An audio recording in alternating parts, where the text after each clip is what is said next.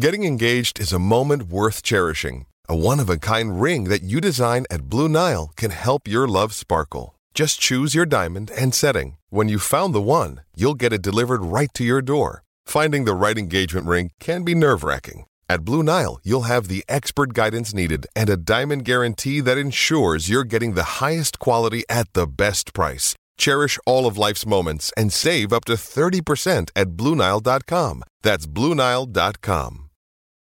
Does Monday at the office feel like a storm? Not with Microsoft Copilot. That feeling when Copilot gets everyone up to speed instantly? It's sunny again. When Copilot simplifies complex data so your teams can act, that sun's shining on a beach. And when Copilot uncovers hidden insights, you're on that beach with your people and you find buried treasure. That's Microsoft Copilot. Learn more at Microsoft.com/slash AI for all.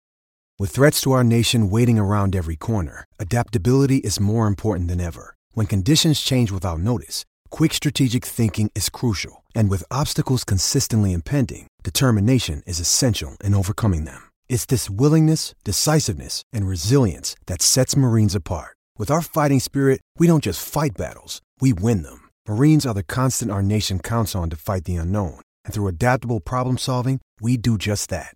Learn more at marines.com.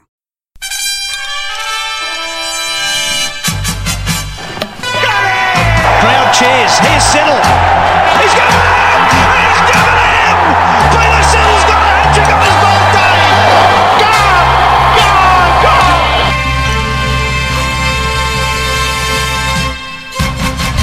Hello, everyone, and welcome back to what is the last episode of Two Slips in the Gully for 2019. Um, hope wishing you all a happy festive season, um, and yeah, plenty of Two Slips in the Gully stuff for you guys to hook into over the holiday period. While you know we have some well-earned time off and uh, enjoy the holidays, and we'll see you all again in 2020. But before we get to that, we have got a cracker of an episode to finish on, but Oh, I was gonna, I was gonna leave. not yet. Like, well, that's us done. We've got a cracker of an episode. We are going to uh, have a look at the latest, or the, the, the test match between um, Australia and New Zealand. That was full of full of controversy, full of talking points. So there's plenty to unpack there. And of course, we will reveal our middle order for our most enjoyable to watch eleven. So stay tuned. There was uh, some contentious picks in the last one for our openers in the top three. So we might have some uh, Arguably side balls. Uh, yeah, yeah, yeah, yeah. It was contentious. Every every player I picked opened. I just had that moment, like you got at school, where where you, you realised that you didn't do your homework. I think that's the real question for this week, Leno, is uh, did you do your homework did, you- did? I do my homework? So, Glenn, while No. we're doing this, if he seems a little distant through the uh, opening parts of this podcast, he's sitting there in his head going, Who am I going to pick out of the literal hundreds of classy middle order batsmen that I could pick for my team? Once again, I will reiterate that it's not a difficult thought process for any of us to have to well, it could about be. favourite So long as they've gone in as a night watchman at any point, you could pick anyone. Yeah. What Morné, I, what I really, Morkel could be an opener for you if you want to adjust your team retrospectively. what I really, what I really need is for someone to be like talking to me about something very important in my general life, so that I can just zone out and and listen and think about cricket. you guys do that too? Uh, you got to do this on your tax. Make sure you write it down. it's some kind And of it's like, procrastination I wonder if you could bat, you know, Hansie Cronje at five. Do you know how fast you were going, sir? I wonder how McGrath would go against today's bowling. What? Today's bowling. Spoiler alert. Not Well. good. so yes, um, all that is coming up. Great episode coming your way, and like we said, uh, a cracking one to get you through your holiday seasons before we hit uh, New Year's, and we'll start it all over again. So all that is coming up next. Got it! Hat-trick, slower beautifully bowled. All right, so first test out of the way. Day night test at Perth. Love the concept. Means cricket's on till midnight over in the East Coast, which I am 100% okay with. you know what else I I, was, I really loved about that was the uh, Twilight ticket. You guys hear about that? Yeah, the the you coming in for the night session and yeah, that's all. the last two sessions, I think it was, and I think it was like twenty bucks or something like that. It's a bit of a shame that Genius. the uh, the the, the Perthians. I don't know, Scott. You used to live in Perth. How do you? We're we're Bathurstians. What do you describe people that live in Perth? Um, I was actually I lived about two hours plane ride from Perth, but um, yeah, I That's guess you'd that's call not- them. yeah, that's like neighbouring town. That's fine. Yeah, look, it's, they're pretty well spread out over there. Um, yeah, it's uh, I don't, mate, that- that's a good question. That is. Put a poll up. All right. Well, for the for the sake of this podcast, we'll call them Perthians. A bit disappointing that the Perthians didn't give us a massive turnout for that day night test. I expected that stadium to be pretty rocking at the night sessions, but um, yeah, well. 20 bucks a ticket's great. So if the SCG ever gets to the point where it hosts a day night test and doing that, that's certainly something that um, be very interested in. Yeah, that's great. Interesting stat from this uh, day night test was I averaged about five hours sleep over this time because another great twelve o'clock finish when Yeah. you're starting at Oh, you- five five o'clock in the morning. You got some practice in with the Ashes and the World Cup, so you know five yeah, hours it's sleep. much better than the Ashes, that's for sure. God, Five- that nearly fi- killed me. Five hours sleep would just be like a like almost two days. Mate, I, I breezed through it. Um, so yeah, plenty of talking points which we'll get through for this one. So uh, the Aussies obviously got up in in quite convincing fashion, 296 run victory inside of four days as well. So um, not a great showing for our for our brothers across the across the ditch. Um, they would have been looking to put forward a, a much more competitive uh, result against the Aussies, but um, some Trent Boult ruled out early for this one, which replaced by Lockie Ferguson, who also then ruled himself out for the remainder of the game. He only managed to bowl 11 overs in the New Zealand first innings, and then he Again, pulled up lame. Again, you look at all the key matchups, like I alluded to before this game, this podcast, uh, before this this test match in the last podcast. Um, all the key matchups we won, even the guys who got injured, even our even our Yeah, guy who got injured took a wicket before he went off. So yeah, killing it from day dot. I don't know if you, you guys paid attention, how much attention you paid to that over, but Hazlewood's over was all well and truly over 142 Ks. He was sharp in that over too, so Big And too he broke early. himself. um, would have been interesting to see if Hazlewood managed to get through the test. I don't know if it would have went for three days the way that Hazlewood was bowling. He was sharp and He- accurate. He's hitting Great fine bowling. form, isn't he? It's Um, a very very big shame that one actually. Um, which obviously will bring up again with both Hazlewood and Ferguson being ruled out early in the Test match. Um, should we have injury substitutes where the teams are, you know, they're bowler down for the remainder of the Test? Should they be allowed to bring in a replacement player to be able to keep bowling? What do you guys think? Well, I think in, in this case, it probably would have evened itself out pretty well. Uh, as it turned out, we both had an injured player. Um, and yeah, I mean, like you wouldn't have had to have had those weird overs where, like, you know, the the opposition, we were bowling Travis Head a bit more and Labuschagne Matty Wade having a bit of a trundle. Just like, oh, we got to rest our bowlers somehow. It, so it, it posed an interesting point though when Matty Wade started getting into his work was with the BBL, and they were saying could he potentially be the first player to have all three designations as wicketkeeper, bowler, and batsman? Which is it's an interesting thought. The Did he- Did he hit the one, the mid one thirties again? Uh, I think he did in his first over. He About bowls a pretty 132. decent lick, yeah. Yeah, So- he's he's just too short though. He's like one of those guys who just skid onto the middle of the bat. I reckon.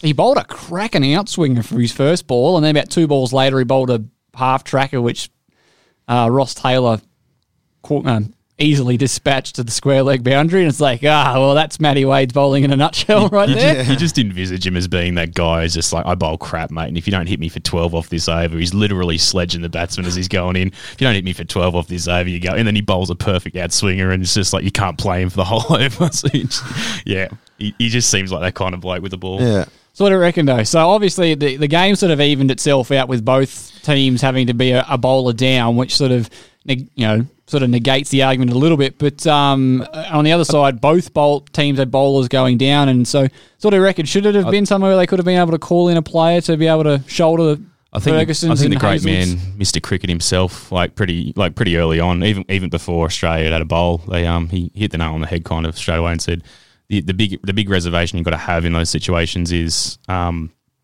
is like if you're going to deal with these kind of things, you don't want it to be open to manipulation by anyone. Hundred percent. And if the ICC can nut that out, and I think like we were talking about Well- this the other day, obviously as you do when it comes up in the in the public consciousness, and we we were just saying like if you can get like independent doctors maybe or something like that to get on board with it and verify that this guy, if he does play anymore, will either get serious injury or already has a serious injury, then Well- you need to kind of like that. That's the, that's the point. You need to find a cutoff and Yeah. then just go from there. I- I- Otherwise, it's, you just you just opening up a can of worms. Like every test team in the world will take an advantage if they can. Oh, absolutely. But I, I put if forth the idea. I think it was in the second episode after Jimmy Anderson got got ruled out in the second over of the Ashes or something like that. You just you allow them to sub him in for that game, but then that player is out for that series. the series or the next game? I well, I at think- think- least at least the next game, but possibly the series if you wanted to be really hard. Oh, Yeah, I reckon I'd, actually go as far as the series, like like you say, because it just kind of really shuts the door on any kind of Yeah. gamesmanship by So anyone. whether Well, whether he's fit or not, a lot of the time Yeah. the injuries will like Hazlewood. I'd be surprised to see in Sydney for a, like he's already been ruled out of Boxing Day, um, and I'd surprised be see him in Sydney. Considering they're a back-to-back test, I think he'll be wrapped in cotton wool. yeah. Well, which but but if he wasn't really injured, he would be, they would be putting him in for Melbourne. yeah. Yeah. um, I, I'm of the opinion um, that that no, you shouldn't have injury substitutes unless it's for an injury that is caused by an external source. So, for example, um, you know, you copped a, a wicked bouncer under the ribs, which broke your ribs, which isn't the player's fault. That's not foreseeable by the teams. Um, you know, and they're then suffering with you know cracked ribs. That's something that's happened because of the game, um, which is disadvantage of the team. Uh, another one, say if we have a downpour um, and makes the outfield a bit sloshy. And then you do that, you know, the Simon Jones thing where you sort of field a bit wrong and you smash your knee out and that's ruled you out. I think in those cases, Tried to tackle a streaker. you try to tackle a streaker. Things like that which aren't necessarily the player's fault, which have external stimuli to cause them. I can see an argument you might go down the road for an injury substitute. But as I said, I think I said it in the in the, the same podcast you were alluding to. Test cricket goes for five days. If you're not fit enough to play for five days, then that's tough luck. You know, if you pull a hamstring, like Josh Hazlewood bowled eight balls after barely batting. So you can't say that he was hard at work and he's, you know, given up the ghost. This is he's barely done anything and he's tweaked his hamstring and that's it. Like you got to be hmm. you got to be fit to play. That's part of why it's called Test cricket. So I'm of the opinion that if you if you have a self-sustained injury that you've just sustained due to physical exertion, you weren't fit enough for the game. Plus, it's kind of interesting to see. Yeah, it's part the- of part yeah. of how it works. Like It's, Yeah. it's also something that, like, like you know, it, it kind of it would tie in pretty well with the independent doctor thing because the doctor would be able to de- de- determine, you know, it, it, there could be a cir- circumstance where it's quite a fine line, like a guy just goes down to field a ball, makes it look horribly uncoordinated, falls over, and it's just like, how do you determine if that's external factor or if he's just Oh yeah, obviously any Non-contact any injury injury would have to like be verified by by a doctor. So yeah, if and it's something if he you've just done sits and- there and he'll just say, well, that in, in my opinion, that's probably more of a pre-existing thing than what it would have been. Yeah, just like, like, if it's, it's a contact of injury on the ground or anything like that. broken arm or cracked ribs or you've you know done an MCL something like that in the field, they're really easy to diagnose. Taken to the hospital, they get scanned, they go, "Yep, they're out, cool." They, um, and then you can activate that. I still think, um, if the only leeway I would make it if you were going to be, you know, obviously there's there's other player safety issues concerned. You know, your other bowlers again going to have to shoulder more of a workload, which could exacerbate more injury. So it's a cascading effect that you know bowler one hurts himself, which means bowler two and three have to work more, which means bowler two and three are at more risk. Um, if we want to go down that road of, um, I still don't, I don't entirely buy into this because if you're as a, a captain of a team, if you're worried about bowlers two and three hurting themselves, you give the ball to someone else. So you don't make bowlers two and three have to deal with all that. You know, if bowlers, those bowlers aren't up to test quality, then that's you know that's part of the deal you've got with picking eleven guys. But doesn't I that will tie go- into your theory about having it's it's a test match? Yeah. you got eleven players. It's And a team sport. exactly. If if you're going to take a guy in, then you're letting your team down by carrying a niggle into a game and injuring yourself pretty early because you're just making the rest of your teammates Absolutely. work hard. Which is why I wouldn't go down having a replacement. But if you know, you know how how professional sport is now that there's all you know player player safety and player longevity and all that sort of thing with all of the legality around things and You know, they don't want to get sued by anyone because I had to go and bowl 15 extra overs on that test match because Josh Hazlewood did a hamstring and you wouldn't let us have an injury substitute. So I had to work harder and hurt myself. And they want to get ahead of that stuff. If if Cricket Australia then for like you know cricket in general forces that hand and wants to go down that path of having an injury substitute for bowlers, I think it should be reserved only for who you have named as 12th man. Yep. Um, can't bring out anyone external to the squad. Um, so, for example, if say Steve Smith hurt himself in the Ashes, it wasn't because of a concussion substitute, but it, uh, they wouldn't have been able to bring in Marnus Labuschagne. They would have had to have brought in whoever they named that 12th man, who I believe would have been Peter Siddle for that game. Oh god. So, Oh, um, he was in form actually then. so yeah. if you're going to have a if you're going to have a self-sustained injury that you've done because you've pulled a calf out in the field or you've run in and got a hamstring twinge and they're going to go down the path of well, we're going to look after everyone else. We're going to have a substitute. It can only be your 12th man. So if you've named a batsman at 12th man, then you bring in another batsman. And so that'd tie in with your with your head injury thing as well. Oh yeah, the concussion rule stays the same. That's fine. Okay, yeah. Well, But if that, you're gonna that works go to- out pretty well because most most teams would then just pick a bowler as 12th man. Yeah, that would make sense. You'd pick a bowler because they're the ones that are most likely to go down with an like. Yeah. You know, if you if you lose a batsman, You can't see old Usman tearing a hamstring too easily at first slip kind of thing. You know, it's it's more likely that a bowler's going to be the one who's going to get the injury. Yeah. yeah. Well, why not pick an all rounder? Well, we wouldn't pick an all rounder because we haven't got any, but Well, that's that's the next step is if you got, but I mean, if you got a good all rounder, you'd probably have him in your team anyway. But Yeah. it and that, that that's where I draw the line. I'd actually almost you'd almost make it a rule that the bowler it has to be a bowler the twelfth man because you know No, it, no, it that's- would it would have helped New Zealand a lot in that game. I don't think you go To down have the another path batsman? of legislating who can be a twelfth man. If if like it would just be if you're worried about a player being injured and wanting to make sure that you've got a bowling substitute, you pick a bowler. But other than But that, but then that that ties into your whole if it's deliberate or not. If it's like Well, through that's no it- fault of the player's you've, own. you've got to make sure if like if they've they've got to be cleared by a medical professional. There's got to be a reason for them to not play. If it's just if there's something diagnosable, That's what like they come off and go, I just- "I've got a I- headache and I can't finish the game," and you go, "Well, that's tough." but if you go to the doctors and they go, "Yeah, that's a grade two hamstring strain," he clearly cannot play sport. Yeah, I, I, That's- I just think it'd make it a lot easier just to be a bowler because that's the most like statistically throughout the entire history Yeah. of cricket, it would be I think- bowlers are the ones that get. If they were given The that biggest option that injury. you could substitute, you know, hamstring strain injuries, Because I, I just I everyone, to pick a bowler as 12th man. It would it just because that's the worst case scenario. Yeah, What's ma- the worst case sense. scenario in cricket? A bowler goes down day one and you're screwed for the rest of the Yeah, test. So that- they'd be covering off against that. and that's almost case. exclusively the, the scenario we're trying to cover in that circumstance. Yeah. Because at the end of the day, you know, barring yeah Mitchell Johnson breaking Graeme Smith's hand, that's about the only other real instance where a guy's not been able to like play.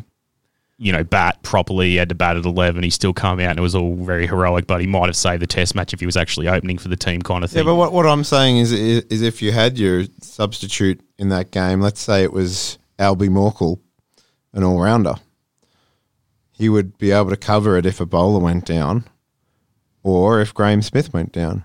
yeah. So an all, I an just- all rounder would yeah, make I- sense as well. I, I, I just I don't I don't like the idea of and this is the this is the only thing that I'm worried about is I don't like the idea of another team going into a game having to bowl first they lose a bowler straight away and it like the New Zealand game and then come the second innings they decide to activate this player because Lockie Because they Ferguson goes draw down it. and then suddenly they've got a new batsman it's just completely changed the face of the Yeah. test match Yeah, like you've picked a team eight- eight you wake up on you, you wake up on the first day and you're like this is the team that we're facing But I suppose and then come the fourth day you're playing a different team The flip side to that is they're, they're going to play two and a half days or three days a bowler down. Then Australia's got the advantage that they've they're a bowler down, so they've got an extra batsman they've got to get out in terms of they've got to. Yeah, and, and, and, like yeah, it's it, like I can understand both side, both points of view, but it's yeah, I just I I I still seeing in the camp that you shouldn't be able to replace. Uh, an injury like a, an injury like that, a calf strain or a hamstring strain or a side strain or and, and I like guess that. that, that's the point. is we Um, just kind of want to eliminate that risk of But but yeah, if they did want to go down the route of having injury substitutes, I think that's the only one that not that I've got any say in what happens, but I think that's the one that I'd feel the most comfortable would be is yeah, okay, we're going to go down this path of having active substitutes for those sorts of injuries, but it is whoever you've named at 12th man at the toss. Yep. And then Okay. then you just deal with that. I still think yeah, if you if you come in and like Josh Hazlewood bowl eight balls and you, I'm out for the test, I've stuffed something. Well, it's not really New Zealand's fault. You've bowled eight balls. You haven't worked hard. You haven't been out in the sun for two days. He might have just been playing for his average. one for one for none. I'm One doing for all right. none. He's got a strike rate of eight. How many players have talked about doing that in their career? take it, take a good over. Scotty Scotty Stephenson last year in Bushies. oh man, that's a bit of an esoteric reference, but anyway. Yeah, Um, everyone knows that, right? All right, so delving into some of the other you know, nuts and bolts of this test match, um, some pretty disappointing performances. I think uh, bowled really well to Kane Williamson, but um, ended up getting himself out a couple of times. Nathan Lyon certainly had a good delivery to him first up in the second innings. So it would have been nice to see Kane um, do a little more, but um, You see that Kane Williamson got um, criticised by Stuart Broad for not walking. Oh, I know I saw like wow. No, he didn't go. he- I don't think he necessarily got criticised. I think he more criticised the Australian public for criticising him. Yeah, yeah, that's right. It was just like fair income, mate. Like it was the finest feather of an edge compared to what his was, which was literally he basically s- like side chopped the ball with his bloody middle of his edge, and It's also the refused fact to walk. It was also the fact that I don't even think the Australians appealed, or if they No. appealed, they didn't review it. Well, Steve, Steve's that was the one where Steve Smith was the only one adamant that the ball had been hit, wasn't it? Yeah, there wasn't much of an appeal. So the Australians didn't think he hit it either. Steve- Whereas yeah. the Australians went ballistic when they got Stuart Broad, and the umpire said no, and they obviously The had ball no spun reviews. the wrong way on Stuart Broad. It's Yeah. Like it was Well- a left arm orthodox bowling which spins the same way as uh, like Shane Warne, a leg spin bowler, and it went the other way to first slip. yeah, Agar's got a serious carom ball there.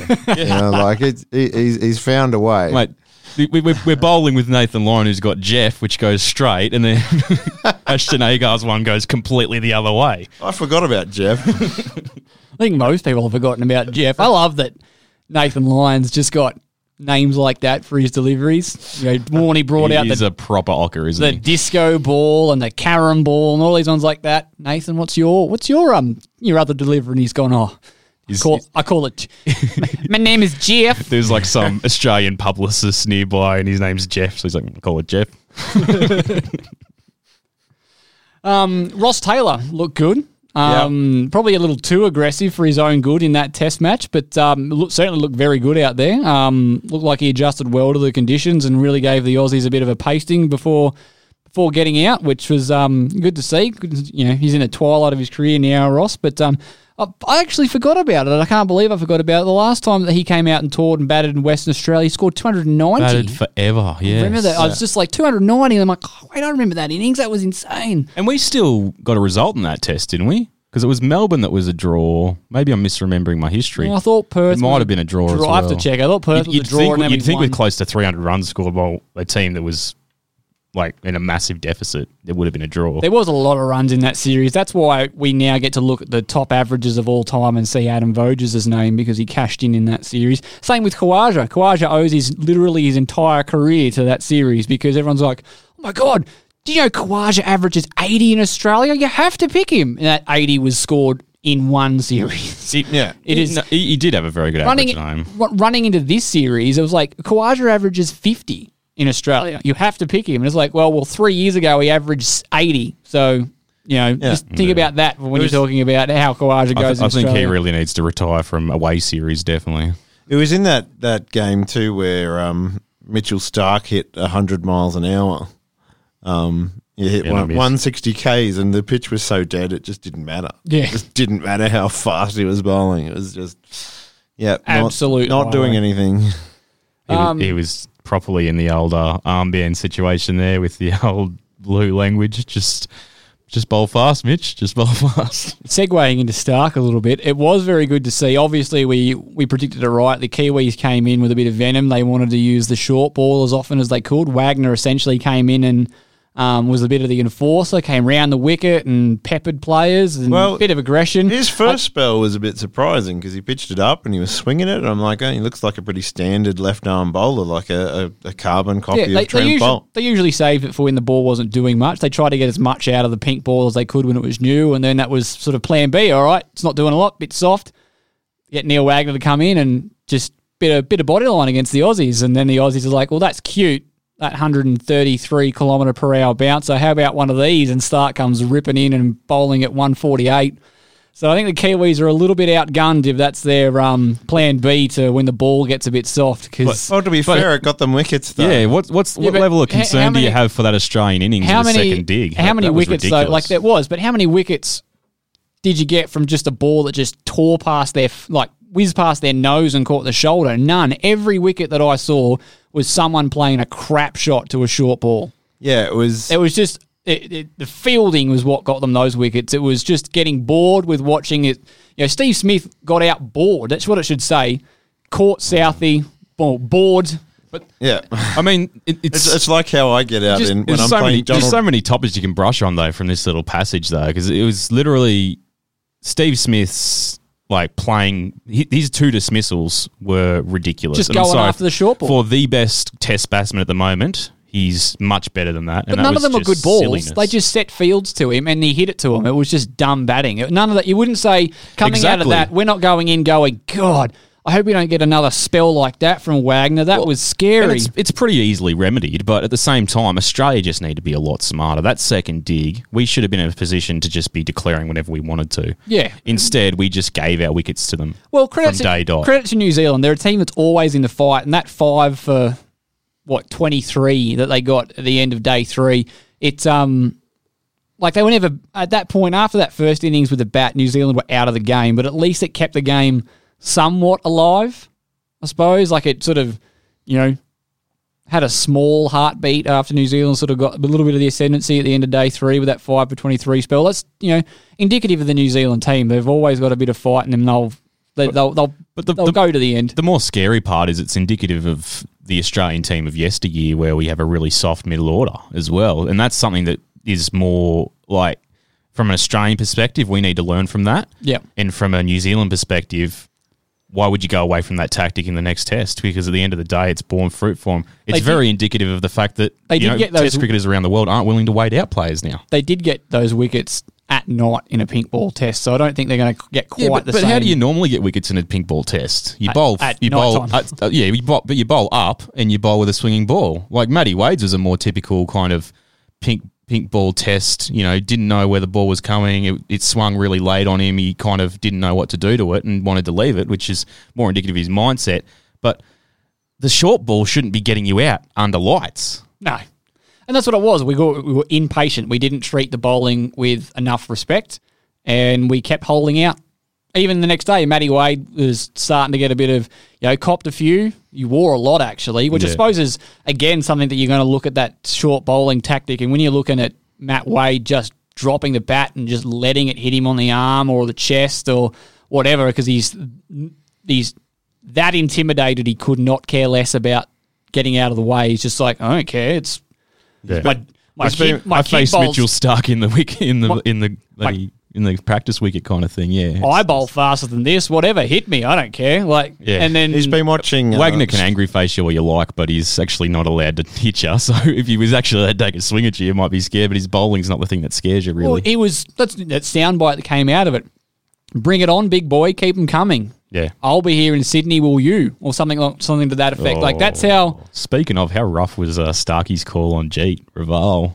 It was a bit rough, I've Well- got to say. So this was it was like I, I shared this on our little uh, two slips in a gully messenger feed we got, which is um Yeah, I uh, saw Jimmy that. Neesham, who is a guy who's definitely worth a follow on Instagram. He's apparently he's a crack up, but he comes out and he says this is the stark comparison between the Australian Test team and the New Zealand Test team, which is uh, Steve Smith with uh, koala mattresses on, as an advertisement on his cricket bat. Is a multi million dollar company that he invested in from basically scratch. And then Jeet Raval's got his uh, accounting firm on his bat, which is the thing that he play that he does in summer.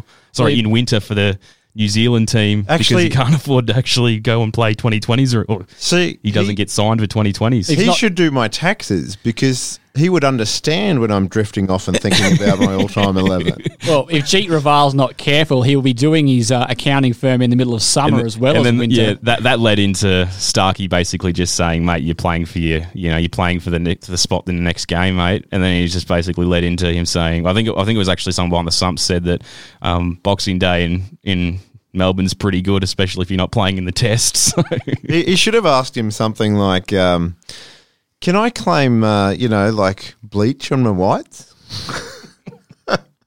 Well, he'd know. Pertinent questions. Yeah. Uh, but having said that, like I'll, it- I'll get you it- out and then where you does- can do my tax. Where does that sit for you boys? It was a bit of a rough sledge, and don't get me wrong, this is what I've been screaming from from Starkey for a long time. It's just a bit of mongrel about him. You know, like Yeah, but he's sledging's not supposed to be nice, Yeah. and I don't think they got anywhere to anywhere near the line. Like you don't It got him out at the end of the day. you don't make like sledges aren't aren't nice things to say. That's the whole point of them being ju- sledges. They're supposed just- to be uncomfortable. It And I just think smacked of a bit of an elitist kind of thing to if- say to a guy who's, you know, literally playing for his spot and Starkey's well, just there's like, there's nothing wrong with telling. Like every all the media is talking about it. Everyone from New Zealand's talking about how Jeet Raval was lucky to go to Australia, and now after two failures that he spots, like everyone else is talking about it. I don't see any problem at all with Starkey reminding him. It's Oh, Well, I think I- it's near the line. It's probably near the line because, yeah, it is just a little bit personal. it's a bit close to home. But other than that, I, I, I think, like you say, sledging, sledging at the end of the day. If, you, Like, if you're going into a game and not for expecting instance, There was for no- ins- like if if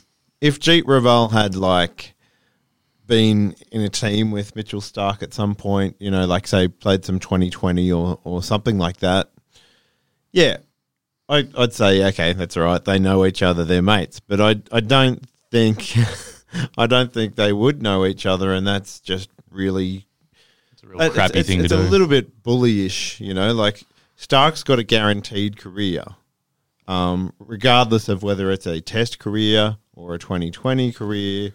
Jeet Raval, if he, yeah, he, if he fails, he's got to go back and, um, yeah, he's got to work the accounting firm or or get a normal job. the poor know. bloke's an accountant. I mean, he's only going to make a lot of money instead of a super lot of money. He could become a lion tamer, I guess. Uh, no, it's, yeah. It's an interesting one anyway. I'm, I'm, I think that's, I think that's fair play. Like, like it's not supposed to be nice. It's not supposed to be, you know, cuddly and touchy feely. It's supposed to be a bit uncomfortable, which is why it's sledging. You know, not too much further than that, but uh, like, yeah, I've got absolutely no problems at all with calling a player who's everyone else is calling out for being lucky to be in the side, for be lucky to be in the side. Some of our favourite sledges was I, I don't think the sledge got him out either. What No. got him out was that it was a ball that what got him, what got him out is he's not very good at cricket. That's the Yeah, well, I, I, maybe. I It don't was a know. good- it was a It- good it's rock. definitely it's definitely not a good spot for New Zealand. I think I think Jeet's he, he, he's he's of of the lot. I think he's probably the best one. He might that's- be that's able had to go so far. He might be able to reinvent himself as a as a leg spinner. He got himself a wicket. Do the reverse Smith. Didn't quite do as well as Marnus. How good was his ball oh, that was great. to great. Santner? oh yeah, spinning it from out the rough and through the gate. Great You ball. know, we But talk then about again- we we talk again, about Marnus just does it better. we talk about Santa knowing everything. He didn't know much about that ball, did he? Santa Claus. He was, he, was, Santa Claus. he was too busy checking off the naughty and nice list. To, Yeah, uh, I know. Look, Oh, it's a busy time. it? It's a busy time of year for him. Right. Like, how is a guy supposed to focus on his batting? If Like, if if if it- got- ever there was an example that the elves do more than Santa does, it's right now. He's playing a test this close to Christmas. Yeah, and he's and he's got him. You know, he's he- he's got he's got weight off, so he's clearly committed to uh, you know that. And yeah. Anyway, how how much further Oh, can we stretch this God, metaphor? we're, we are we are losing it. But this this is a this is an interesting question for me, guys.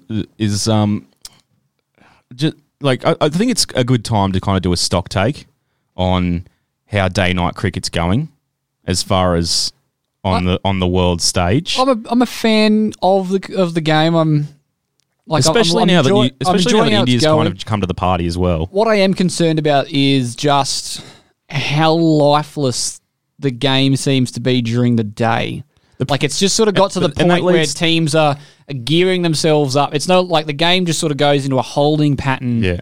during the day to be ready to play. Like the in the first innings, we were dead batting everything because we wanted to get. It was it no longer became about we need to put on a target that the the Kiwis can't get to. It's we just need to survive long enough so our bowlers don't have to do as much Yeah. work Which- before night time. Which leads me to my like, which leads to my point, which is if you, it- it's it's so important you win the toss in a day night test. I think because if you if you're a good enough batting team, so like taking out the kind of lower level test teams that you know that they can't maintain for two days, but if you can bat for four sessions, four and a half sessions, you're in the box seat in most test matches for me. Yeah, well, in a day night test. In any test match, if you manage to bat, bat for four and a half sessions, you've Well, in the but box that's set. but that's the thing is like you say, it's really lifeless during the day with a pink ball, which makes it a bit easy to get through the first session, session and a half.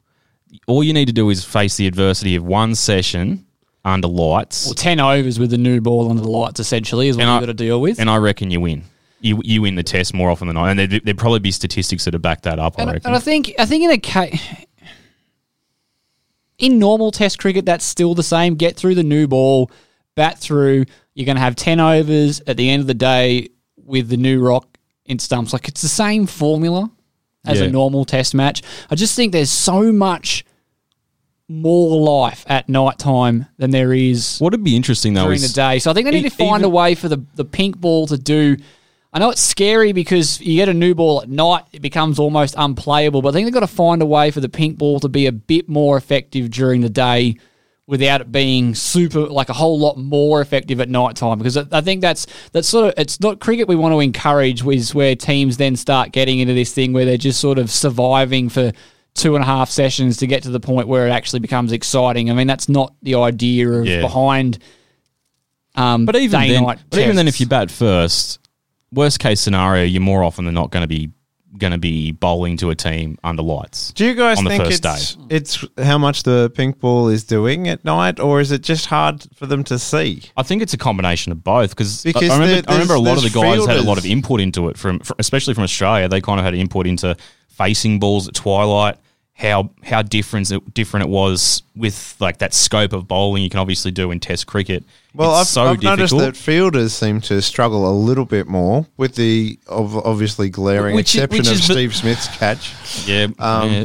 It, it's it's just it just seems really bizarre to me. That's like they've worked so hard on the ball. They've tried to make everything so optimal for the batsmen still to score runs and still survive, and they're still struggling so much under lights. Like, Yeah. it's.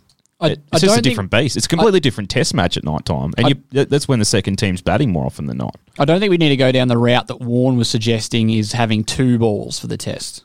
So a new ball at each end to keep the ball Oh God, no! keep the ball alive for longer. I think that's a terrible idea to be honest. I think that Uh, once you get into that point it almost becomes a separate Yes, a separate um it's like test one day at 2020. Once you get into that point I don't think it's it's it's too far removed from test cricket to like Yeah. at, the, at the moment I think you're almost on that level where pink ball stats should almost be kept separately to red ball stats, but we're not going down there. A test match is a test match if it's played at night time and they're all kept Yeah, the because same. it's Well, the same debate think- for playing worse teams as well. I as think well. I think if you're going to go down the point of having two new balls, you're almost getting to the point now where this is almost a completely different style of game to a test match, where you've got to then start considering its own entity, and then you they Hmm. they don't go into the same statistical you know scorekeeping as the yeah, test but I think evolved. it, it's always been like that. You know, like we we judge players from the pre-covered pitches era by the same stats as as everyone else.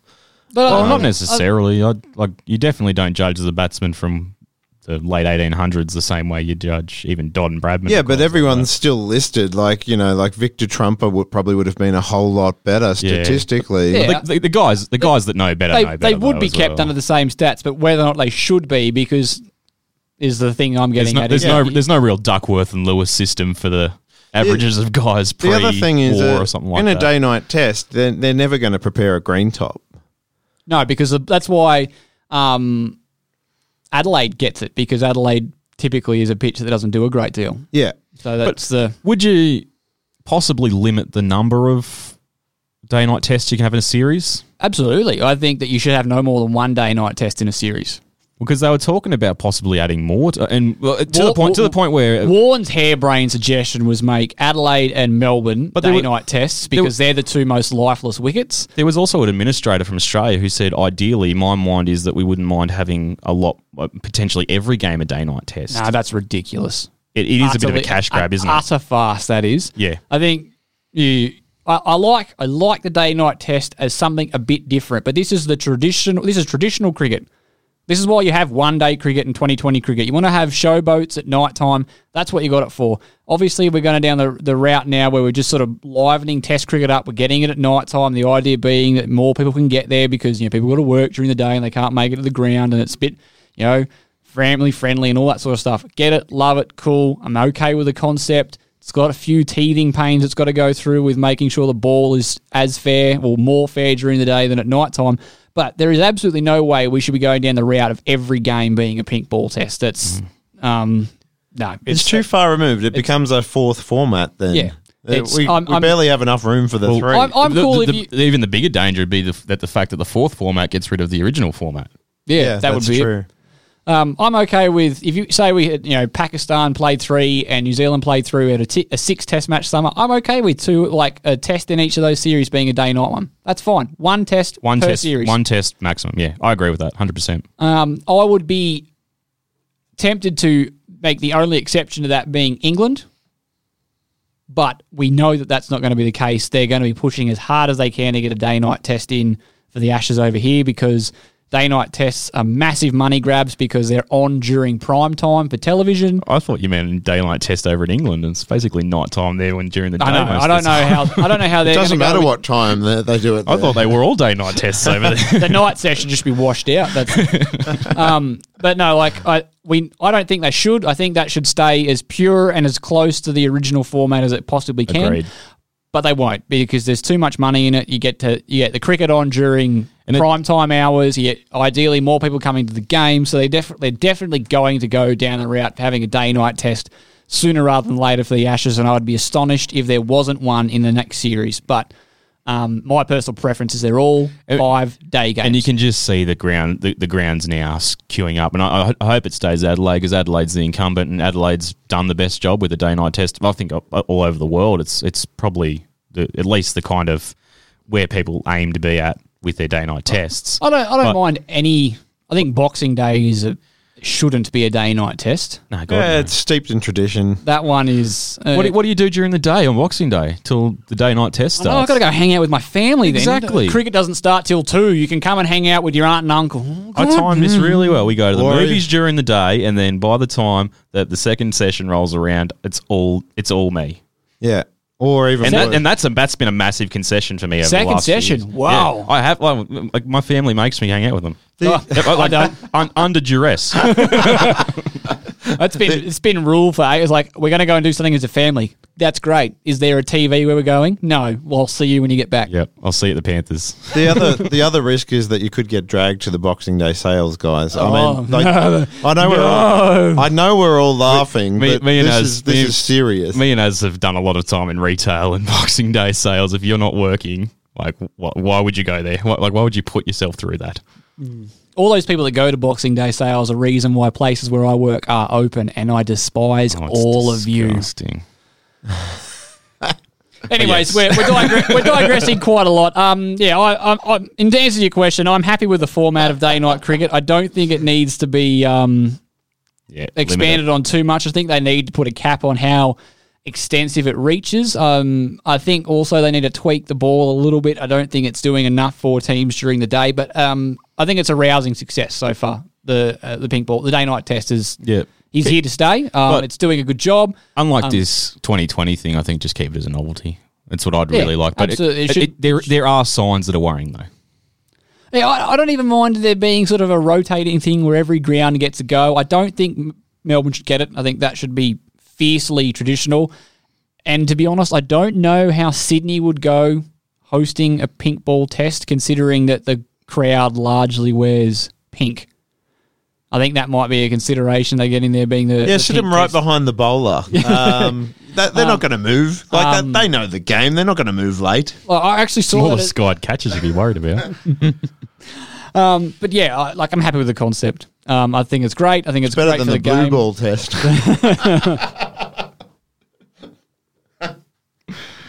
You'd, We have, might to, have you'd to- have to we might have elaborate on that one for me, Glenn. I don't understand that reference. Isn't that what all the uh, all of the wives and girlfriends of um, cricket fans everywhere suffer when it's on because yeah, there's no yeah. there's no attention. yeah. I mean, it's hard to last the five days. Uh, That's, so that's the five days after the test for most blokes because you haven't spoke to your missus for that long. We're, So- we're getting silly. It's silly season. Oh It's- god! it's the festive oh, god. season. So looking- wheels are falling off, guys. looking forward, all right. So we've obviously got some injury concerns um, coming out. So some changes to the squad. Um, I'm assuming we're we're of the assumption that Trent Boult will come straight in for. Um, Yeah, it's a pretty Lockie easy Ferguson. one for them. um, provided But he's the, uh, recovered. Apparently, he was pretty close. It was he wasn't far away from playing in the first test, so he'd be pretty close. Uh, I suppose the only other consideration Oh, is, the irony. is um, whether or not they do persist with Jeet Raval. I don't think they've got a specialist opener in their squad. so- Apparently, their backup keeper Blund- tends to open. Blundell is that his name? Yeah, yeah uh, James. Yeah, but are, you, are you going? Um, no, are, you, not James. are you going for a bit of a um, makeshift position there? You want a specialist guy, like it's Well, that's that's the only other player that they've got in their squad. They haven't. well, None of their specialist openers seem to do anything. So I think New Zealand's at the point, considering the amount of failures that Raval's had over last sort of few goes out at it, that maybe you've just got to give someone a go and just see if see if it sticks.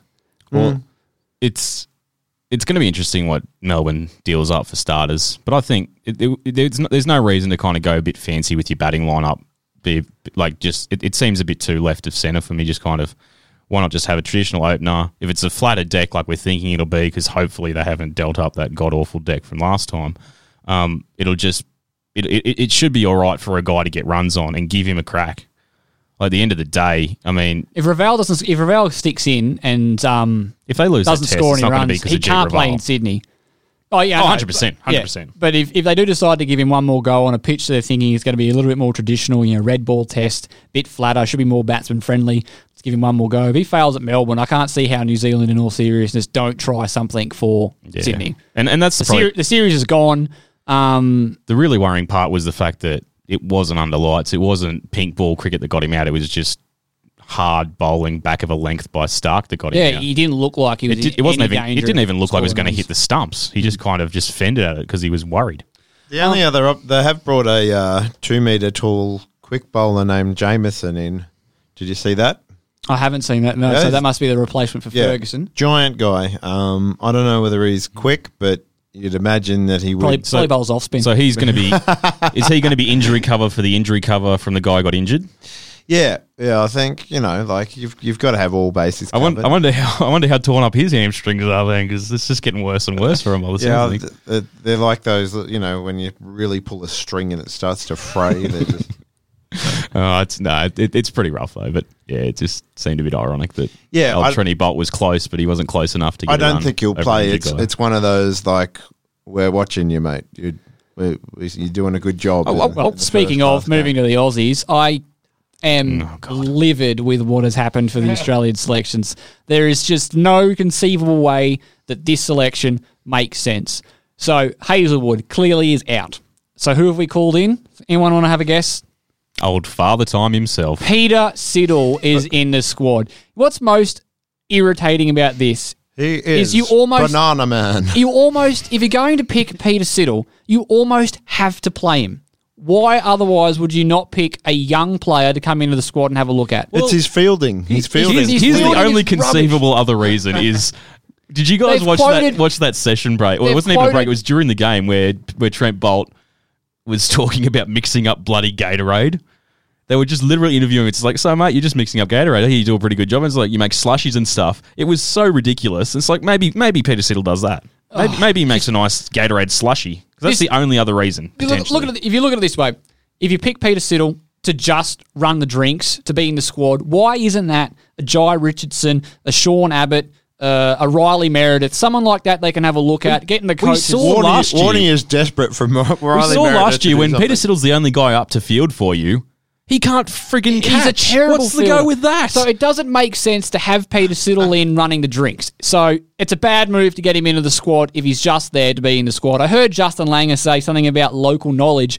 The curator doesn't have knowledge about what the pitch is doing. Like, how would Peter Siddle have any idea what this pitch is doing when no one knows what it's doing? That's the big unknown. So lo- local knowledge um, caveat is just utter bullshit. Maybe he's So actually you- shipping in the drop in wicket. so if you pick Siddle and he's not going to run like you're picking Siddle, then he almost should be playing because why else would you pick him? Because you should be picking a young guy, which means what's the point of having Neser and um, Pattinson in the squad if you're going to then pick another guy to replace your but run? on doesn't squad? James It's Pattinson- just garbage. But the, it's the flow on from that is even he's literally they've, they've, they've come out and said now that James Pattinson's almost a lock for the team. it's just I, because they're, they're- Well, like I we're say- talking about running, if the MCG is running with a really flat deck like it has in the last few years, they're entertaining the possibility of dropping a batsman to play four genuine quicks, which I don't think is entirely unreasonable. I think that's a great idea, but if that's the case, it should be Pattinson and Neser.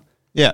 It should not be Siddle. What a horrible message they're sending. I'm sorry, I'm on my soapbox No, already that- this because is I'm fine. Don't- really, don't apologise all, really mate. This angry about great. this because This is very apt. because it's clearly because Justin Langer is really good friends and a really big fan of Peter Siddle. But you know what? He's an old goddamn man now. He's had his time in the sun. It is time for Australia to be looking at some of these the young stable. bowlers. The stable There is now. no reason to pick Siddle. If he's only there to fill a gap in the squad and you're, go- and you're going to go with Neser or Pattinson, then that should have been a young bowler so you can have a look at him. If you're going to pick him in to play in the side, then that's bloody rubbish as well because you've already had two quicks in the squad who are bowling better than Siddle. Yeah. Neser has bowled taken more wickets this Sheffield season at a better average in less games. Is it going to cost him money as well? Because he's a striker. Like he should be playing for the strikers right now. I don't think he? they get match payments. I think they get a contract for the whole thing. Also, how, Yeah, okay, how well did all right. Neser uh, field as 12th man? Neser was an absolute he weapon was a in the gun. field. yeah. Like, uh, like, you, are you guys handy with with bloody like you know editing photos, doing a meme or something All like that? I can- all I can think of- Michael Neser is like he is officially now the guy in the back of the class just going pick me, pick me because Yeah. dead set he is doing everything right and he's still being overlooked by this bloody team. The only thing I can think of is that Peter Siddle has worked on some oral skills with all those bananas he's been eating because there is no other bloody way he should be in Oh, that team. Those I'm- are some tasty bananas. if you can't tell, listeners, I am livid with this choice because it smacks of a, a selection panel that for years has not done the smart thing or anything forward thinking. It's been the good old boys club and picking players because they're good. Like Shaun Marsh and Mitchell Marsh have not been test quality players for almost the entirety of their career, but we keep getting fed the same crap. These guys are good blokes. You couldn't ask for better blokes on the team. You know what? All I could ask for is someone who could actually play some goddamn cricket. is um is Mitchell is um sorry is is Peter Siddle uh the one of the ones that we lay on George Bailey's doorstep yet, or is that George still too Bailey early? isn't officially a selector as of yet. He needs to Well, finish get his in there, commitments George. for the Get home in there, mate. Yeah, well, he, yeah, I mean, he came He out. won't. He won't pick mates of his. Yeah. I hope. that Well, is the- that is the big issue I have with George Bailey is that he's pretty close to you know he still he still knows people in the Shield setup, but hopefully he can put that aside. Unlike Justin Langer can apparently.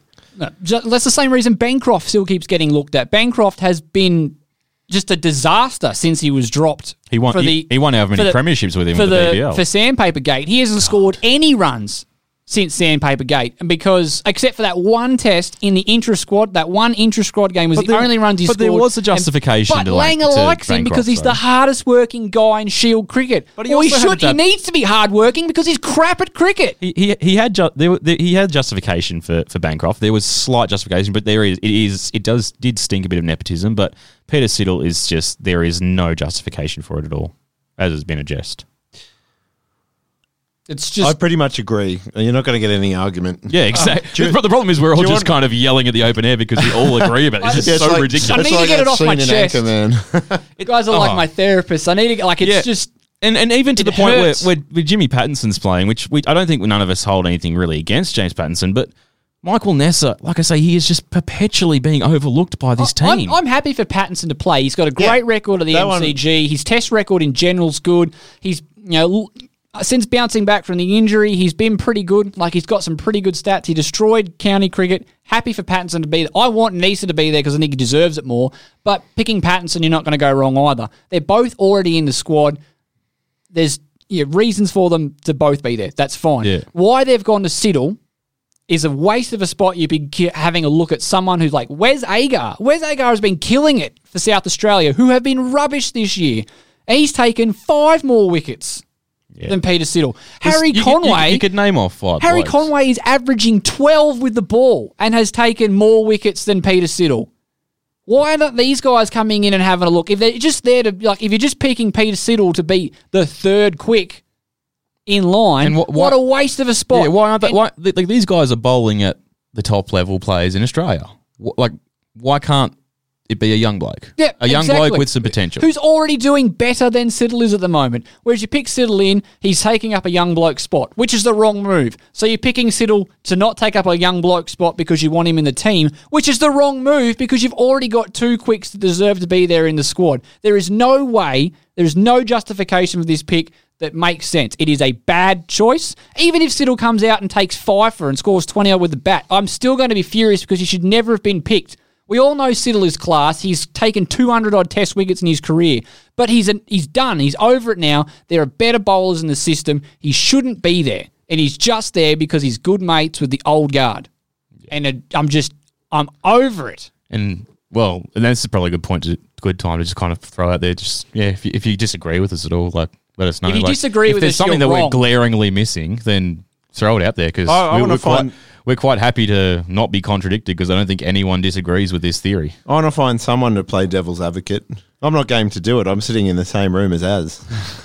Like, for all respect to of the Siddle, day, like, Siddle how has could had a ya? phenomenal career for Australia, and he's bowled his heart out in arguably the weakest point of Australia's bowling modern history. Like he went through a period where we couldn't find any bowlers that could stay healthy or do No, a good job, it's- and Siddle did a great job in that period. his job There was is to no- clean up Johnson's mess for a lot of series as well. No doubting his ability, no doubting his commitment to the cause. But the fact is, when he first started, he was a bowler that ran in and hit 142 all day, every day, bowled you, you know, four really good balls, one ball you hit for four, and one And Jaffa then in he an over. became- It was kind of like like how New Zealand are using Wagner. And now he's a guy that bowls barely 135. He's a bit more accurate, but does it not that much more accurate. He's rubbish in the field. His time is done. There are better bowlers than Peter Siddle in Shield cricket. It's just, uh, I reckon you could pick one bowler from each of the six states who would be better than Siddle. and every single Siddle is reason the, behind it would Siddle be is more the justified. third best quick for Victoria. You would pick Tremain and Pattinson before you'd pick Siddle. That's true. Tremain's having a great run You'd pick in the long format. I'd least. pick. There's four New South Wales bowlers I'd pick. Cummins, Starc, Hazlewood, Conway. They're all guys I'd pick before Mate, I'd Siddle. pick Copeland over. Copeland. I'd, I'd pick Hazlewood over him at this point, and he's injured. you'd probably you'd probably be the if he played for Queensland, he'd probably be the second Queenslander I'd pick after Neser. I don't know. Yeah, and and you got to think about the the message that that sends the guy. Especially if he plays. If Siddle plays, that is a disgraceful message to send. What is the point of carrying me around, running drinks out to you guys for three is- test matches? Do you reckon and that's part gonna- of the reasoning as well? Is they're sitting there going, "Oh, these boys want to play some 2020." Like the, every No. single line of reasoning You you, go down is just ridiculous. I would get be- a young guy in there, get him bowling at the best players in the world. I would be utterly Or Australia, at astonished least. if Neser was going.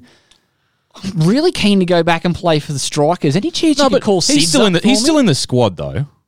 Yeah, but I mean, like, so if they're sitting there bringing up Siddle, be- like, I don't think either Pattinson or Neser are keen to go and play for their big bash No. sides but if maybe they could be playing maybe like. Jhye or maybe you know Conway or all these guys that, that you know should be in the conversation. Maybe he's sitting there like being, but there's no. I would be like, It'd be, it'd be if- like I don't think we're at that point yet where you're going to turn down a baggy green so you could go and play big bash. Yeah. I, I'd be I'd be horrified if that was the case where they're just like you know overlook me because I've got a I've got a big But bash maybe it, maybe it is just purely a squad thing. It's, it's, we it's need to have a purely in the Langer squad. likes Siddle. Yeah. Siddle shouldn't have gone to England. Like that's how past it Siddle is. Like, yeah, Siddle did a great job while he was over there. He hung around with Smith long enough, which undoubtedly got us the first test. But Siddle was the wrong choice to have in that squad back then. Like, he hasn't got any Hmm. better since then. Like, it's just. Ugh. I don't, I'm getting I off- don't like a lot of the stuff we've kind of touched on about England in this podcast because you talk about if we had they had had a bowling sub in that game, we probably would have lost that test as well. Um, Uh, his, history always backs the winners, and we won that one. So Yeah, don't yeah. looking about it too hard. and then and then Peter Siddle should have been in that. Oh, like, like I mean, Well, yeah, we, don't- we, we had to get over Headingley, so we can have that one, I reckon. yeah, yeah. All right, so moving from there, so that's you know, I'm kind of interested to see how the pitch turns. I think this is going to be a, pitch that will certainly the pitch is what's going to play into the selections. I don't think the Australians really know what they what they're doing. Um, there was talk of potentially going with an all rounder, but Mitch Marsh still looks like he's recovering from an injury, so I don't think that's going to be the case. I think it's going to be they're going to go with the three quicks and a spinner with Travis Head, or the other alternative will be if the pitch is looking like it's going to be a road, they will entertain going with five batsmen, four bowlers, and uh, I can tell you now, it won't happen. It's it's too bold of a selection for those guys. yeah, they won't do it. they It'll be- only they only like giving ridiculous. Uh, nepotistic. Well, it's We- not quite we- negotism because it's not the same We family. threw it out you know what I mean? year. It just seems to be they pick a spinner or they, they put a spinner in the conversation just to sell a bit of paper. yeah. Well, get a few likes on your page or something, whatever, whatever the terminology is now for media getting un- traffic. Unfortunately, it looks like they'll they'll throw Siddle in straight for Hazlewood and stay the same. Um, Oh, I hope they do Neser. Listen, listen to the first podcast after New Year's. If that's what they, if Siddle goes in for Hazlewood, you don't want to miss episode one of 2020. I guarantee it'll you, be- it will be fantastic. It'll, I- I would it'll be interesting Nessa to get if Aaron survives the um, the aneurysm he's going to have. I'll have I'll have two happens. weeks because we'll obviously well our first podcast will probably be after the New Year's test, I'd imagine. So I'll have some time to to process it. So I'm either going to be incredibly bitter or I'll have gotten over it. But uh, I can, I'm going to I'm leaning towards bitter. Um, Well, I think. Yeah, well, that's a pretty. We've summarised the test pretty well. Uh, I think New Zealand have really got um, some things they've got to work on moving forward because they were thoroughly outplayed in that pink ball test. Uh, we're getting to a bit more of an even keel in a regular red ball test, so it'll be good to see if New Zealand bounce back. They've got some things to work on, but they are welcoming back Trent Boult, so that's going to be um, big for them. Um, moving forward now, I think it's time that we uh, dust out, get our homework out of our school bags, and we'll go and have a chat about the uh, middle order of our most enjoyable to watch 11. All that is coming right up. He's got in! Knocked him over! The pressure was too much! Scotty, Oh, I'm we'll starting again. Am we'll I? start with you. We'll go Oh, around. let's go. so uh, are we going controversial four, again. five, six? Four, four, four. or Do we want? Have you guys thought about keepers? Have you got a keeper in mind? Well, a seven, I should say, because you were alluding that maybe your keeper might not have been in. Do you want to do four, five, six, or do you want four, five, six, seven, and leave bowlers for the next podcast? Let's do four, five, six, seven. Four, five, six, seven. All right, four, five, six, seven. Scotty, number four. Oh, actually, we'll do a recap for those of you who may not have heard. Scotty opened up his two most enjoyable openers he's ever watched were Kumar Sangakkara and Hashim Amla. I, think I com- think Hashim Amla takes the new ball. Okay, he's facing the new rock. Um, for those of you that might be going, uh, what? Uh, they have opened a collective 11 times between them. They have faced. Um, But you're not you're not even mentioning Hashim Amla's the fact that Hashim Amla opened in ODIs his entire career, basically. Adam Gilchrist opened in ODIs and he batted at seven. So Do you reckon Gilly for another country might have opened as well? In test, You could have made a I don't case know. for I don't reckon he would have been a test opener. He, Well, he's he's no he's no bigger hack than Virender Sehwag or Sanath Jayasuriya or any of those guys. Yeah, but he's also got to keep wicket. So just just opening your mind a little bit, guys, broadening the horizons a bit. Scotty, Scotty's rationale was that they have opened wicket, opened the batting before, so therefore uh, could be test openers. And, No, my, and ra- fair my, rationale, my rationale is that I believe that they could open a batting in a team and still be a competitive team. I'm, I'm not going to throw a team together that's not going to win We a game. we all know it's because Scotty ran out of spots for the batsman he wanted to pick. yeah, I've got a lot of batsmen I like, and I'm going to fit them all, trying to fit them all. Okay. And, and Rahul Four, Dravid, five, six. Rahul Dravid was his number three. And so there's Scotty, also a multicultural flavour. Unfortunately, this is not the po- this is not the episode where there's a multicultural flavour. number four. So coming Mm. in after Rahul Dravid. Number four is Ricky Ponting. Ooh, okay, yep, cool. Yep, love him.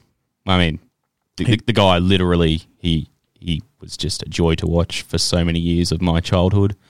Um, look, like if we're going to go into his career, he probably played on a bit too long, but he did it. He did that purely, purely for unselfish reasons, just What- to kind of keep the team as on on on an even keel most of the time, I guess. I had Ponting at three for mine, so we've talked about it. You've talked about it a lot. 13,000 test runs, Yeah. average over 50, 40 odd test hundreds, one of the best fielders that's ever played, uh, not- one of the most winningest captains of all time. He's just a complete class I'm, act. I'm not going to lie. This this was the easiest part of my to- my uh, team lineup, and hence why, why I kind of strayed away from centre. One was the hardest. This is Oh, I no, hated this. this. this was so easy for me. There, like there was one guy who I'd love to get in there, but you know, hence the like international flavour of the Can, team. o- can only of- pick 11, so Yeah, exactly. So the next guy I had was um, Steve Smith Steve Smith at five. with, yep. with a little asterisk because he's the only guy in my team so far that's still playing currently. And look, love watching him play.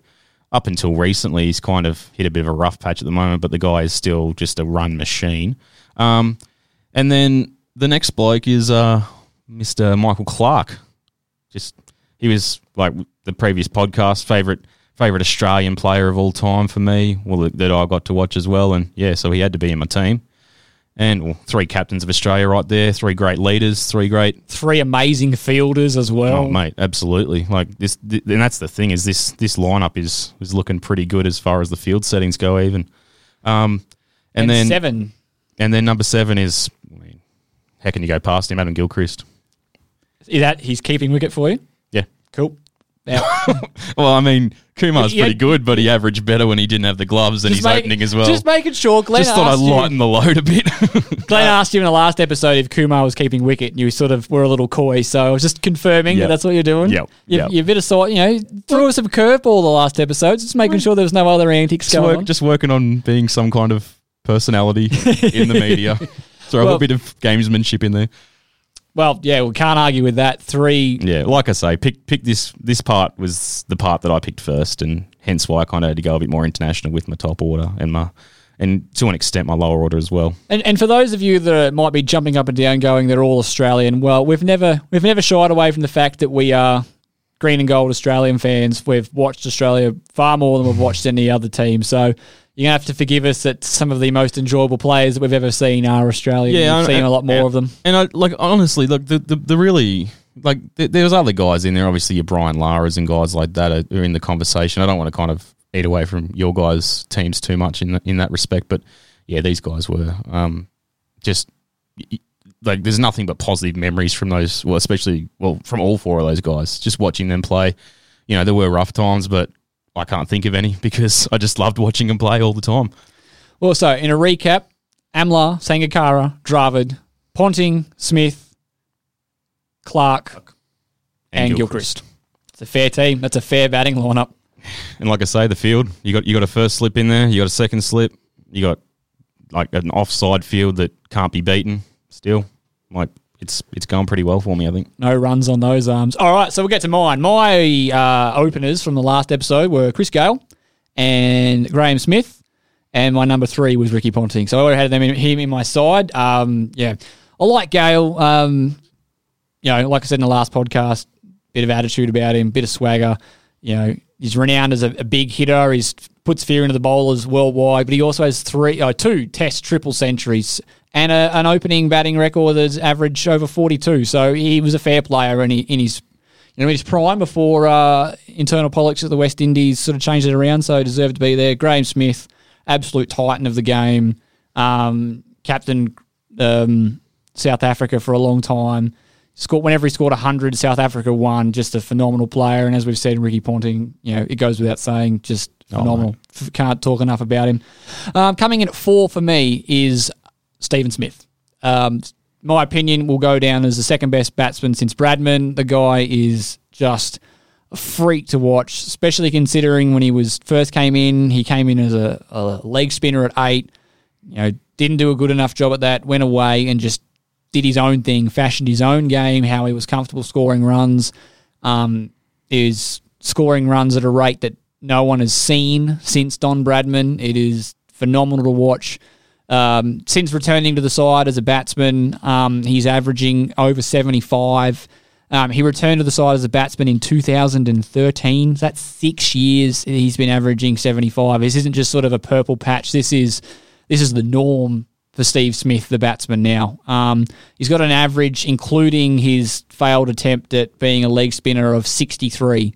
So when you take in those tests that he played where he was batting at eight and sort of struggling to find his identity, he's still It's only better. he's still the second best batsman in terms of averages ever. I think I don't think anyone's got a higher average than 65. I'd have No. to double check. I think it's a, second best average. Um, so yeah, he's still got another 13 innings to be the second fastest person to 27 Test hundreds. Um, great fielder, just phenomenal cricketer. Great mind of the game as well. Um, number five for me. Um, uh, this one was difficult because uh, number six I already had locked in. Um, I knew who that was going to be. Um, number five, I went through so many. Um, I had guys, you know, Kevin Pietersen. I had Michael Hussey. He was very close to getting this spot. Um, Brian Lara. Um, yeah, there's just so many great middle order players. Kumar Sangakkara, I even thought about in that spot as well, that I just wanted to cram in. But I've gone with um, AB de Villiers. Yeah. Um, Right. He's a phenomenal batsman, probably retired before his time.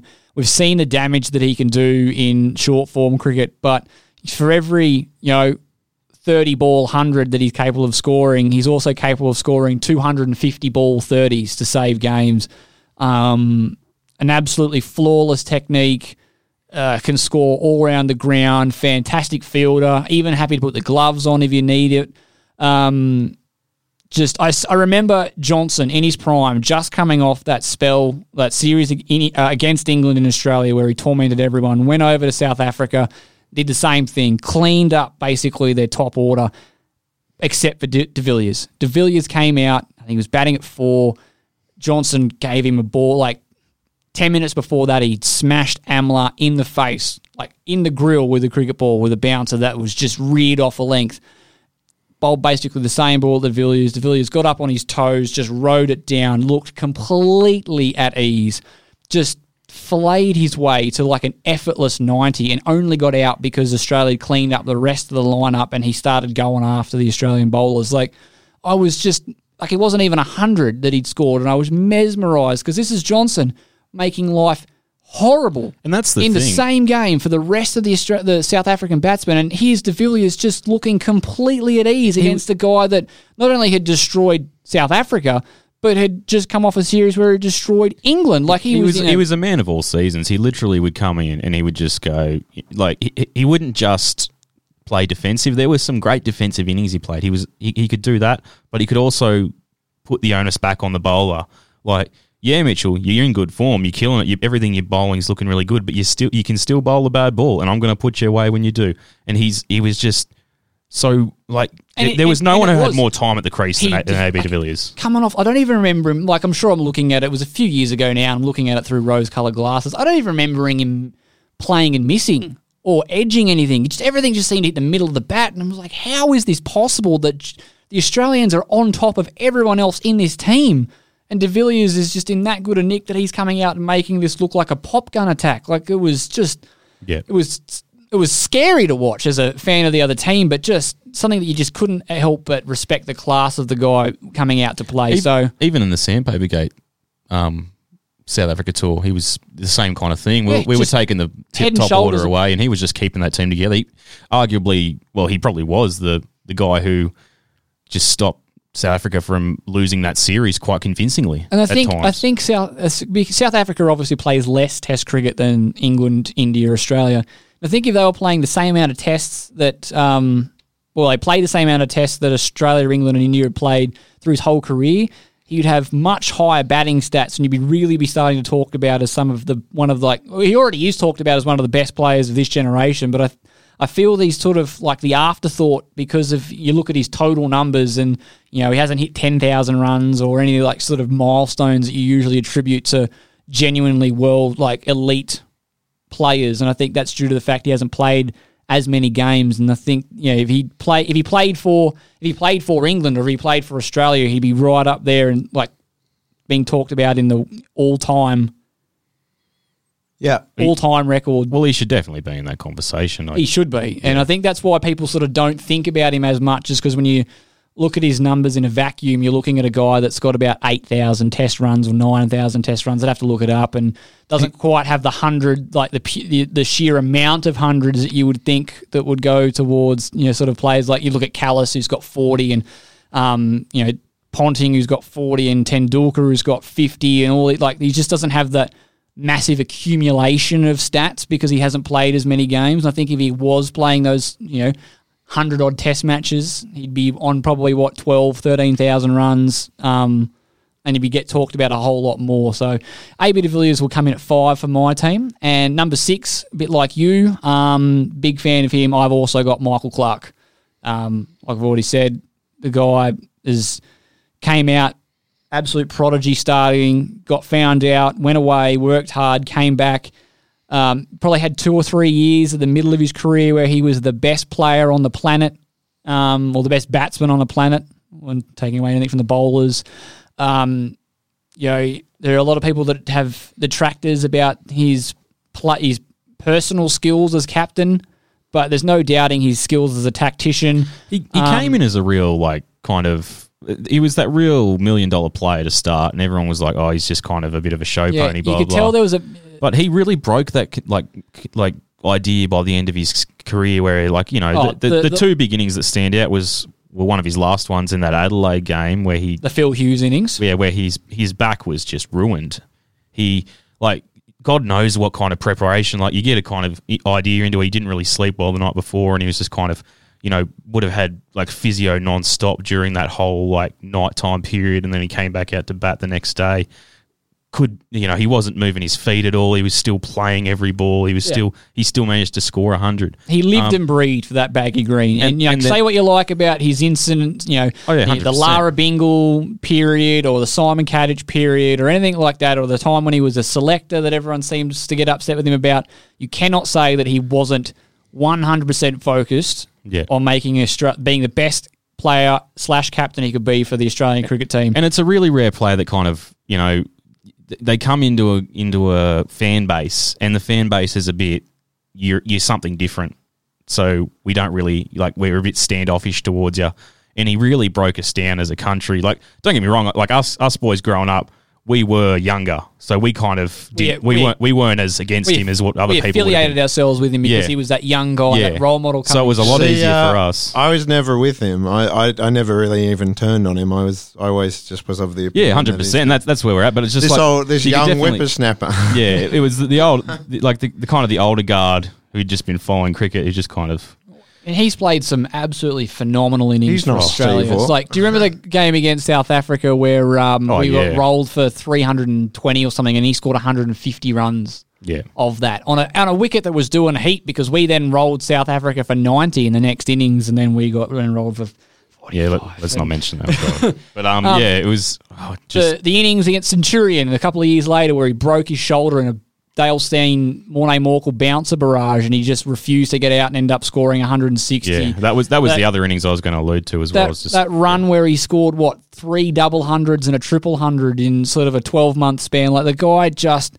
again, I reckon if he um didn't have to deal with the amount of back issues that he had, he was a guy that was probably good for another couple of years, and again would be in that ten thousand run plus club that we sort of hold in really high regard. So yeah, can't say enough for Michael Clarke. There's obviously some opinions out there, some detractors of his in the way he's conducted himself, but I'm not one of them. I think he's been a great servant for Australian cricket. Um, and again, copying you, um, I nearly went Sangakkara for this spot as my wicketkeeper, um, but I couldn't go past Adam Gilchrist. The guy is um, entertainment personified.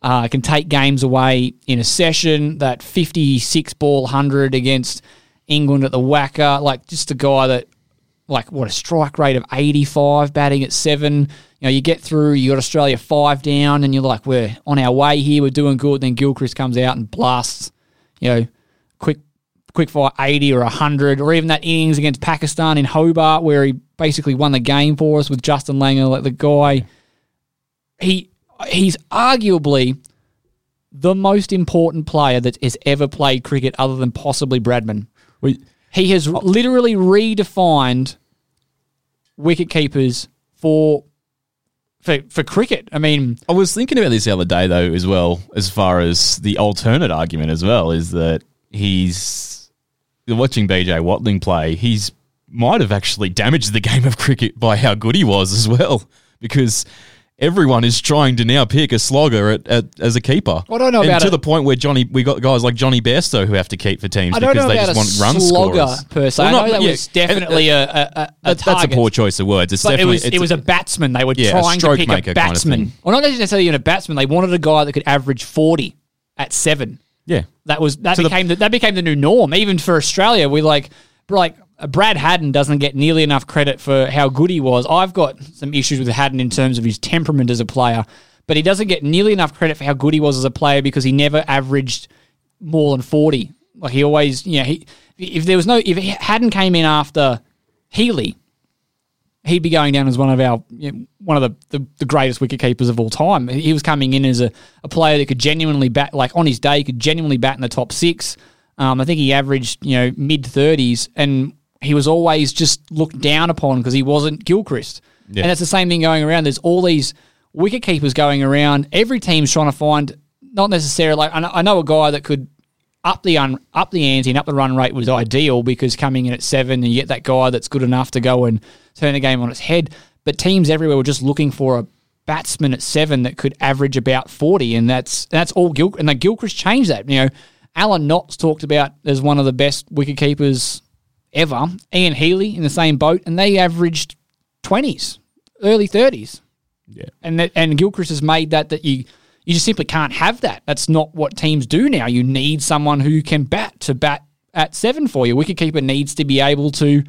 It's not good enough to just be a wicketkeeper. You need to be a wicketkeeper batsman now, and I think that's that's all to do. And- it's and all to do with Adam Gilchrist. And there is a history of just wrong selection choices because of that. And I genuinely believe that. It's just like they're sitting there. Yeah, trying to force wicket. Like Yeah. after Mark Boucher got injured, they went through quite a run trying to find some wicket keepers. Like they had AB de Villiers holding having the gloves because Yeah. de Villiers they didn't want to weaken their batting lineup by having to carry a substandard batsman as a wicket keeper. It became 100%. wicket keeping became the skill that you could downgrade on because you wanted to make sure your batting was optimized. And I think cricket's slowly getting back to that. You need to pick a genuine keeper, and if you can bat, that's a bonus. But it's it's nowhere near what it was in the 60s, 70s, 80s. We can get away with a but it- keeper that wasn't. it changed the entire fabric of the game. Like it, it wasn't just international. Like I remember talking to, I was literally the other day. I was talking to our, our mate Jakey, who's one of like he's he's a listener. Shout out to Jakey. Um, he um he was talking about how he, he, when he was quite a young kid, like you know, sixteen years of age, he was playing first grade on the on the on the north coast. Um, you know, taking the gloves, batting at eleven, and then Gilly came along and it was just no longer an option that you could have a genuine gloveman, even at that level of cricket. Yeah. He was he was just like, yeah, I just kind of gave it away because no, like you know, I was playing lower grades and kind of moved a bit, and mostly because he wasn't getting a run in the top grades anymore. And it's just like, yeah, like you know, it's just it's just interesting that even club level changed its mindset. Yeah, and that's why I think Gilchrist, Gilchrist is probably the most important player since Bradman for world cricket. Anyways, we've romanticised about our teams enough. We're dragging on. It's time to listen to see if Glenn's managed to hastily finish his homework in the Yeah, back of the I, I mean, like, I, I'm, Again. Look, you guys are, are really thoughtful ones, but I, like, I, I'm just going to keep it simple and. Uh, Well, we'll and go you, through- You can't do- really argue. Them. do, you, do you remember your also, top three? also, I've got to work, but Do you, do you remember your top three from last week? uh, yeah, I do. Uh, Hayden Slater and uh, Jacques Kallis. All right, number cool. three. So number four. So I've already got an all rounder. Um, number four, I'm going to go with Brian Lara. You guys have already covered it, but I probably got to see a bit more of Lara than you guys did. Yeah, definitely. Um, oh, he's he was just really good to watch. You just couldn't could not bowl to him. He had this weird, uh, like big backlift, which nobody did in that era. Like wound up over the top. And the thing is, he, he's kind of like the last remnant of that kind of calypso style that.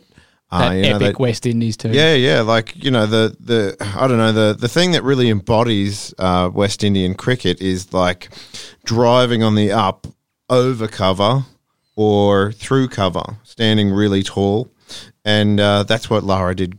You know, at the, at his best. It didn't matter where you bowled, but like he could particularly just do that calypso style. Uh, you know, McGrath got o- on top of him a little bit, um, but when once he was in, you know, once he once he got pa- past fifty, he was good for two hundred. His, his, his appetite for runs was incredible. His stamina and appetite Well, for runs. he has a first class 500 and a test 400. So He yeah, was a beast. and just seeing those um, battles between McGrath and Lara were great because uh, you know McGrath got him a lot of times less than ten, but um, I, I sort you, of you thought didn't want to drop Lara in single digits off McGrath bowling yeah, because exactly. Well, for one, because McGrath would kill you, but And that's why, because he knows he's now going to spend the ne- better part of the next two days bowling at this guy. Yep. Anyway, uh, it's probably been covered plenty of times how good Lara is. Oh, he's a beast. Uh, my number five is going to be Steve Waugh. Um, Tugger.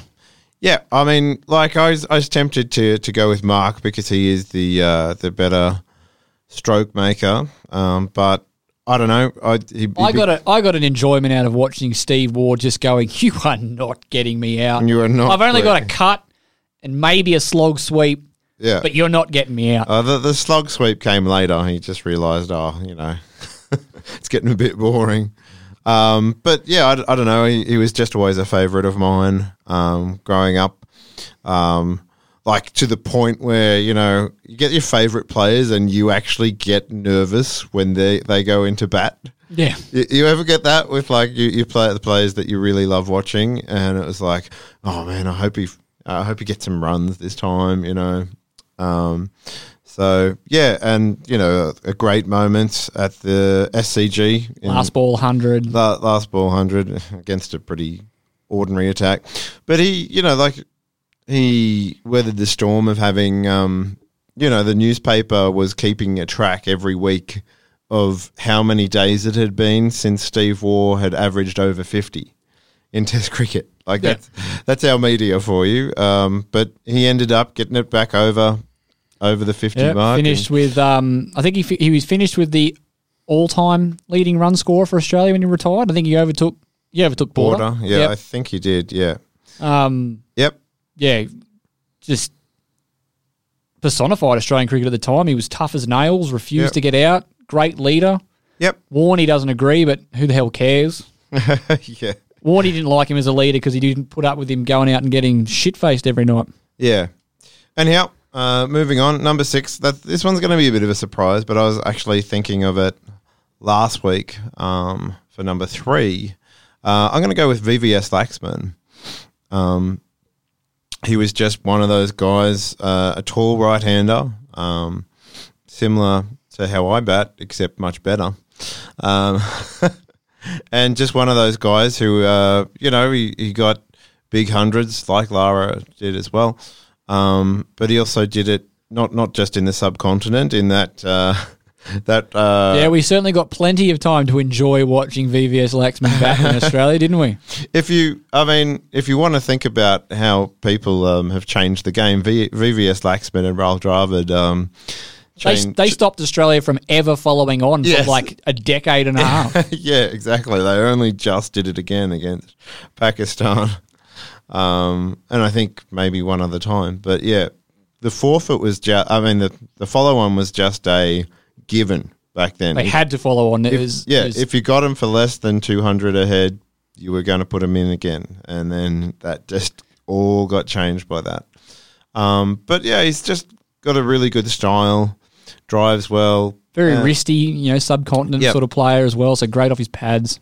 Yep. Um, so, yeah, I mean, I pr- probably didn't enjoy watching him bat because he, he pounded Australia a lot, but uh, got to respect him um, in the same kind of way we respect Virat Kohli. Um, and just just to be different uh, for you, and uh, number seven, I'm going to go with Mark Boucher um, because he was. Uh, yeah, I mean he, he was a, a keeper for a long time for South Africa. He can throw the time bat. dismissals as well. He could throw the bat a bit too. Like he was never on that same sort of level of, of destruction that Gilchrist was on, but he was he was certainly not a you know, he wasn't a block sort of guy. He didn't No, put up no, a no. wall. He was a guy that, you know, had a bit of flair about him. Yeah, so I I reckon he probably averaged around thirty in tests. Yeah, and, But a uh, guy who's good, good like keeping ability, almost made up for the fact that he averaged ten runs less. Yeah, yeah. thing. Like the he was kind of the throwback in an era where they were all going the Gilchrist way, where um, the keeper was responsible for how well the fielding side did. You know, yeah, he was the, he was the barometer. yeah, especially the slips and you know, like they said, He did have the fortune of of keeping in an exceptional fielding outfit. That's Yeah. one thing that South Africa has always done well. Yep. Uh, so I mean, except Herschelle Gibbs. Gilchrist is hard to go past, but just just to be different, we'll go with Mark Boucher. There. Awesome. So your team is Hayden, Slater, Kallis, Yep. Lara, Uh huh. Waugh. Waugh, Laxman, Yep. Boucher. Boucher. Mine was Gayle, um, Smith, Ponting, Smith again, uh, De Villiers, Clarke, Gilchrist. And Scotty's was Sangakkara, Amla, Dravid, Ponting, Smith, Clarke, Gilchrist. So, yeah.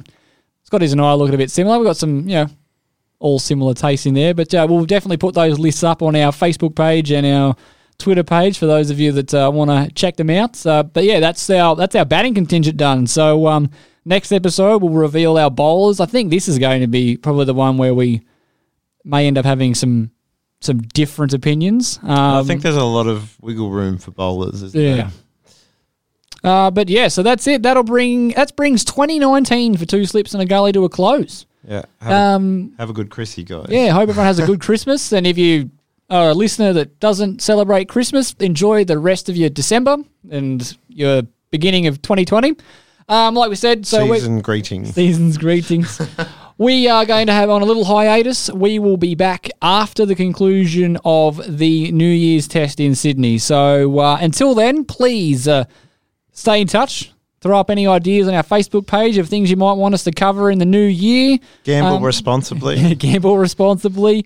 Um, enjoy the cricket. I know we will be. That's why we love summertime here. We've got so much of it. We've got the Test series. We've got the Big Bash, which has started. We're going to have an ODI tour of India sometime pretty soon. It just it's the gift that never never stops giving. So, from all of us here at Two Slips in the Gully, and hope you've enjoyed your 2019 and hope your 2020 is even better. Good luck, guys. See you guys next year. Ava. Sports Social Podcast Network. With Lucky Land slots, you can get lucky just about anywhere. Dearly beloved, we are gathered here today to. Has anyone seen the bride and groom? Sorry, sorry, we're here. We were getting lucky in the limo and we lost track of time. No, Lucky Land Casino, with cash prizes that add up quicker than a guest registry. In that case, I pronounce you lucky. Play for free at LuckyLandSlots.com. Daily bonuses are waiting. No purchase necessary. Void where prohibited by law. 18 plus. Terms and conditions apply. See website for details.